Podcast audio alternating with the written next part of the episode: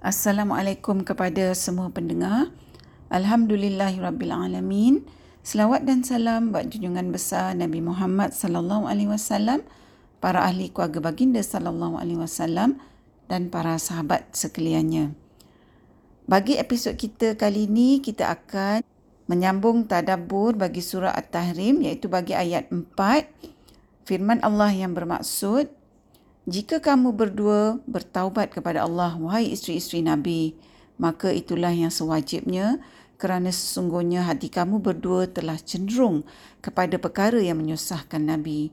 Dan jika kamu berdua saling membantu untuk melakukan perkara yang menyusahkannya, maka yang demikian itu tidak akan berjaya kerana sesungguhnya Allah adalah pembelanya.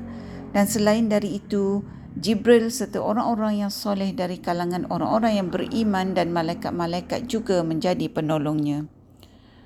Para pendengar, perkara pertama yang kita boleh tadaburkan ya daripada ayat 4 surah At-Tahrim ni iaitu pada bila-bila masa kalau kita ni buat perkara yang melanggar perintah Allah yang berlawanan dengan syarak maka kita bersegeralah bertaubat Uh, seperti mana Allah Subhanahu Wa Taala uh, memberitahu kedua isteri Nabi sallallahu alaihi wasallam supaya mereka bertaubat daripada perbuatan mereka sebab mereka telah uh, memberitahu Rasulullah sallallahu alaihi wasallam perkara yang tak benar dan juga mereka telah uh, membocorkan rahsia yang telah diamanahkan oleh Nabi sallallahu alaihi wasallam.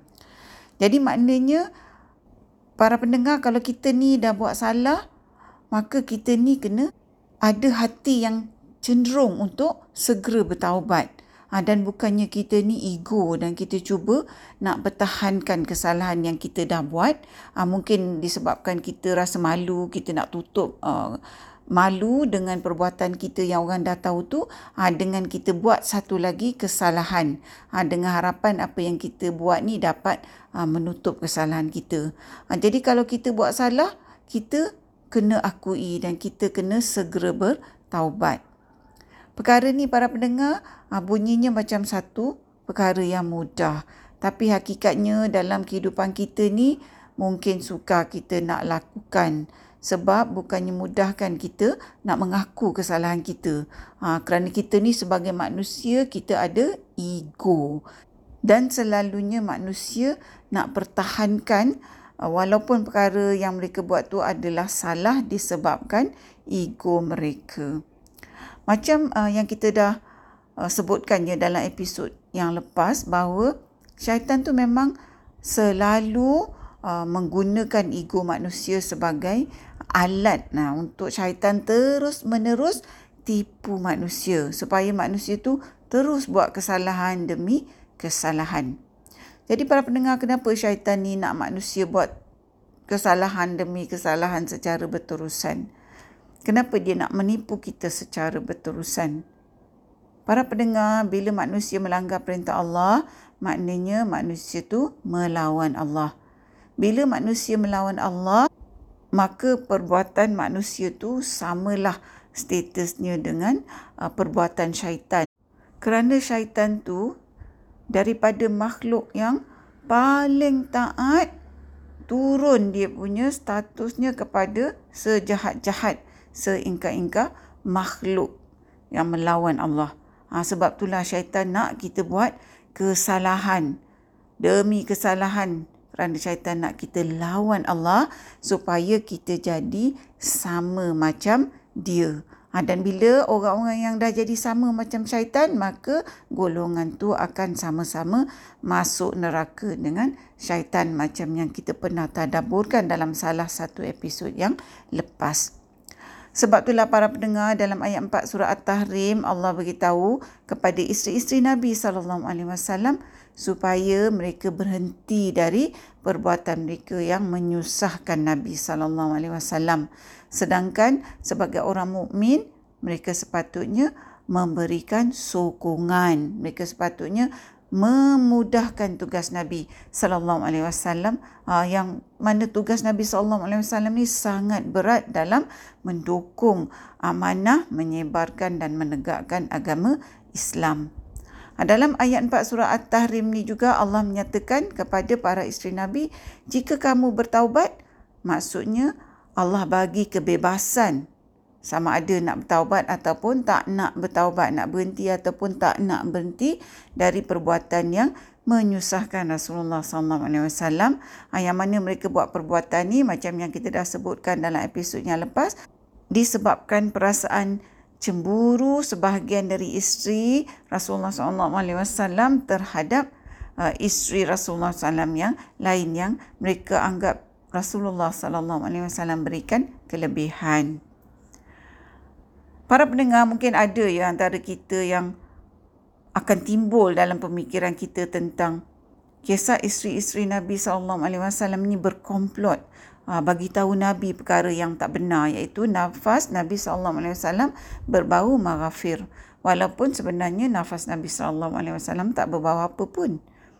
Mungkin kita akan tertanya kenapa isteri-isteri Nabi ni melakukan perkara yang macam ni memberitahu perkara yang tak benar disebabkan mereka rasa cemburu.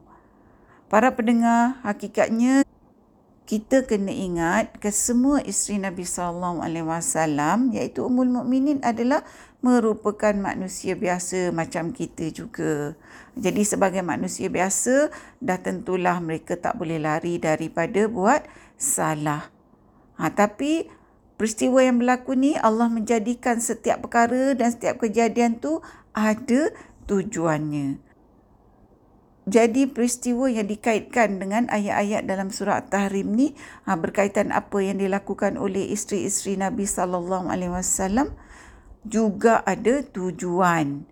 Ha, tujuannya untuk mendidik kita supaya kita ni ambil pelajaran supaya jadi panduan kepada kita.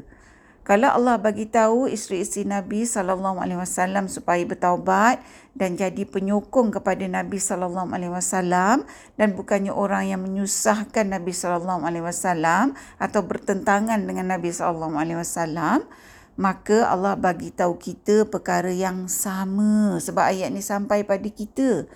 Supaya macam kita kata tadi kalau kita buat salah kita cepat-cepatlah bertaubat kita cepat-cepat kembali ke jalan yang benar menjadi orang mukmin yang taat semula kepada Allah dengan sebenar-benarnya.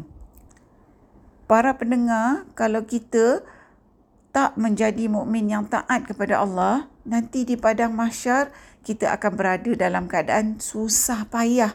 Dan bila kita ni sebagai orang mukmin, sebagai umat Nabi sallallahu alaihi wasallam, berada dalam keadaan yang susah payah di padang mahsyar nanti, uh, maka kita akan menyusahkan Nabi sallallahu alaihi wasallam.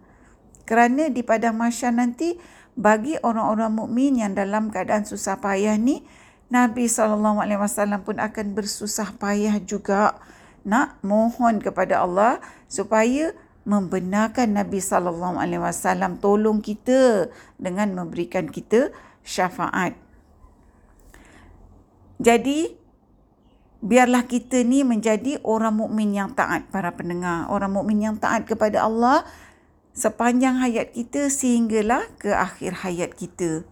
Supaya kita ni menjadi orang-orang mukmin yang menyokong terus apa yang dibawa oleh Rasulullah sallallahu alaihi wasallam yang menyokong terus usaha Rasulullah sallallahu alaihi wasallam ah, untuk menjaga untuk meneguhkan agama ah, semasa kita hidup di dunia ni dan di akhirat nanti kalau kita dengan izin Allah mudah masuk syurga maka kita ni taklah menjadi uh, tambahan kepada jumlah mereka-mereka yang akan menyusahkan Rasulullah sallallahu alaihi wasallam uh, untuk diberikan syafaat kerana semasa hidup tak menjadi mukmin yang taat iaitu tak menyokong usaha dan apa yang telah diajarkan yang dibawa oleh Rasulullah sallallahu alaihi wasallam.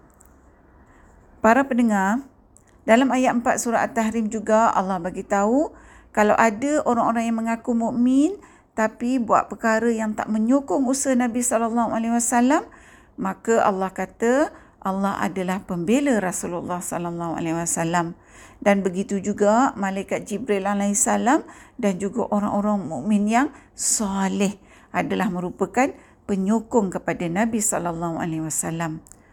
Jadi maksudnya para pendengar kalau kita berusaha menjadi orang mukmin yang soleh kita adalah penyokong kepada Nabi sallallahu alaihi wasallam dan malaikat Jibril alaihissalam beserta kita sebagai penyokong Nabi sallallahu alaihi wasallam. Ha macam itulah hebatnya para pendengar. Kalau kita ni berusaha jaga diri ha, untuk kita ni jadi orang mukmin yang soleh sebagai orang yang terus menerus menyokong usaha Nabi sallallahu alaihi wasallam dan kita juga menjadi penyokong Nabi sallallahu alaihi wasallam bila kita meneruskan apa yang dibawa oleh Nabi sallallahu alaihi wasallam dan menegakkan agama Allah macam mana iaitu melalui jalan kita menjadi orang mukmin yang soleh. Para pendengar yang dihormati, setakat ini dahulu perkongsian kita buat kali ini. Moga kita bertemu di episod yang seterusnya insya-Allah. Assalamualaikum. Sekiranya anda merasakan bahawa perkongsian tadabbur bersama Dr. H ini memberikan manfaat kepada anda, saya ingin mengajak anda untuk menyertai saya bergabung usaha menyemarakkan amalan tadabbur Quran dengan memanjangkan perkongsian ini kepada orang lain. Serta jangan lupa untuk tekan butang follow untuk mengikuti episod-episod yang seterusnya. I'm about and the line. I'm about to make another mistake. And even though I try to stay away, everything around me keeps dragging me in. I can't help thinking to myself, what if my time would end today, today, today? Can I guarantee that I will get another chance before it's too late, too late,